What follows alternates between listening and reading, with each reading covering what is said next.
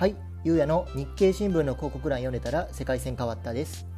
僕はですね、大したことをやってきた人間では全くない一般人なんですけれども、自分にとって非常にいい人生を送れているなと日々感じているので、平凡で退屈だった人生がなんで今面白くなってきているのかについてご紹介したいと思います。でもしですね、今後面白くなくなってきた場合っていうのは、なんで面白くなくなっちゃったのかについてご紹介していくと思います。ということで本編に入っていきます。どうぞ。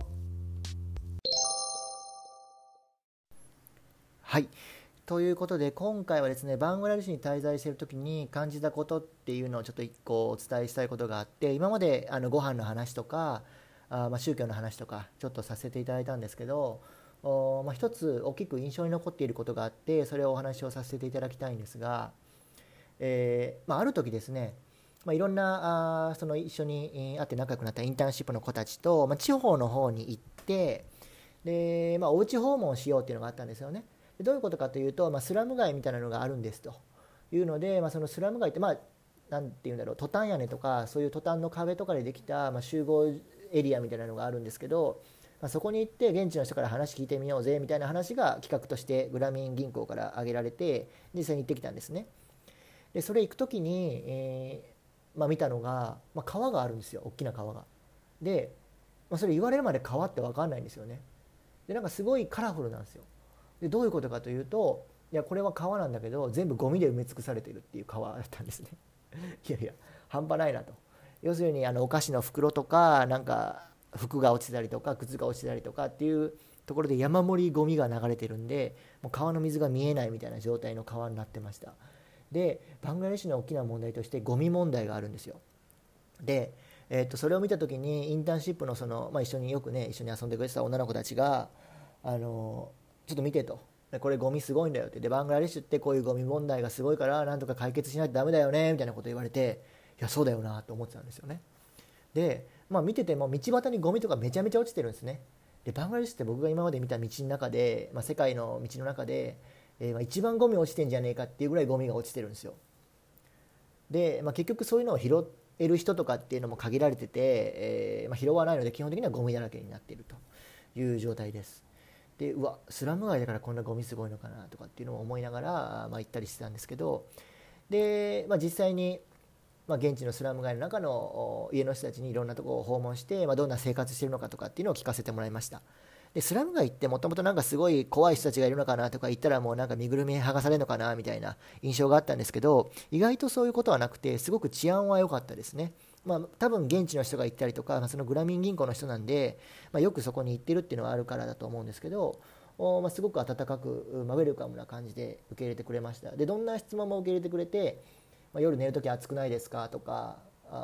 虫が入ってくるのかとか、そんな細かいような話でも、その生活費どうしてるのかとかっていうのも何でも教えてくれました。でそれを全部前向きに教えてくれるんですね。でそれがすごいなんかいいなっていうふうに思ったところです。なんでバングラデシュの人たちっていうのは基本的にはみんなすごいあったかい人が多かったです。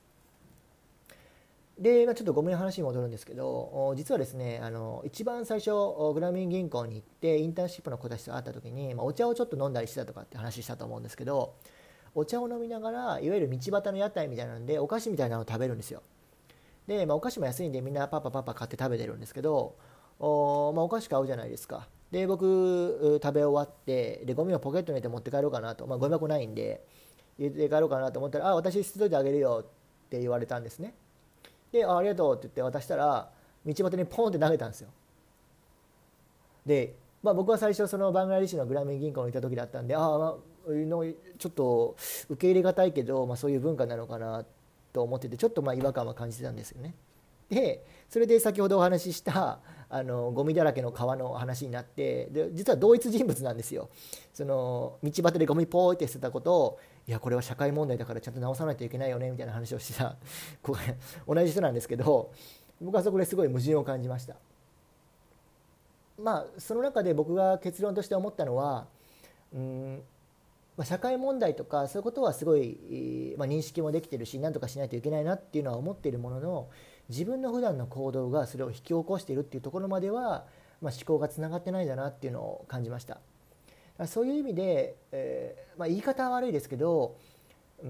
視点がちょっと欠けてしまっているとか、経験値的なところがやっぱり限定的なのはちょっとあるのかなと思いましたね。そういう意味で、教育レベルって言ったらちょっとなんか偉そうだし、何が正しいのっていう話になるんですけど、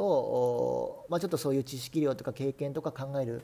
量っていうのは意外と狭いのかなというふうに思いましたね。意外とって言っていいのか分かんないですけど、インターネット上でやっぱり情報って収集できると思うんですけど、やっぱり言語的にベンガル語でアクセスできる情報ってすごい限られちゃってると思うんですよね。例えば日本で英語のなんか文献にしかないような情報にリーチできるかっていうとすごい限られちゃってるっていうのと一緒で、ベンガル語だけではなかなかリーチできないと。だから英語を勉強できないと情報収集の力もあんまり強くならないよねっていう話はあると思います。はい、っていうところで、なんていうのかな、バングラデシュ人ってすごいいい人なんですけど、僕たちが考えている当たり前とかっていうところでいくと、ちょっと、距離はあるのかなっていうふうに思っちゃいましたね。はい、っていうところで、バングラデシュ人は全体的に見てすごいいい人が多かったです。でなんか怖い目に遭ったこともない、そのホテルにね初日バーってこうホテルマンが入ってきたこと以外は全然悪いこともなかったし、ネットとかで見てるとなんかぼったくられたとかそういう話よく見たんですけど、全然そんなことはなかったですね。あとバングラデシュのダッカ、町の中心にいたんですが、遊ぶ場所っていうのはすごい限られてました。で大きな動物園はあったんですけども、それぐらいであとはそんなに遊ぶところもなく、基本的にはお茶飲みながらみんなで話して楽しむっていう文化が強かったですね。この話して楽しむ文化ってすごいいいなって思ったんです。日本だと、ボーリングがあったりカラオケがあったりっていろいろあると思うんですけど、バングラデシュって限られてるんですよね。で限られてるから、限られてる中で、どんなエンタメがあるのっていうと、友達同士で話したりとかっていうことだったんですよね。そういう意味でいくと、何て言うんだろう、日本に今なくなってきてるって言ったらあれですけど、人と人とのコミュニケーションっていうのが今より濃く残っているっていうのがバングラデシュなのかなというふうに思います。実際僕が今住んでいるベトナムでも、コーヒー屋さんがすごく多くて、24時間コーヒー屋さんが空いてるなんていうのも多いんですけど、結局遊び場の一個のメインの場所としてはコーヒー屋さんっていうのがあるんですよね。コーヒー飲みながらなんか話しようみたいなのがいわゆる遊びの一つになっているっていうのを考えると、ベトナムとも結構近いところがあるのかなっていうふうに思いました。っていうところで、今回ですね、バングラデシュ人に対してちょっとこう思ったところっていうので、その社会問題とそれぞれの個々の行動っていうところがなかなか一致しないなっていうのが一個課題として残っているように思ったっていう話をさせていただきました。そうしましたらまた次回バングラデシュのお話をさせていただきます。ありがとうございます。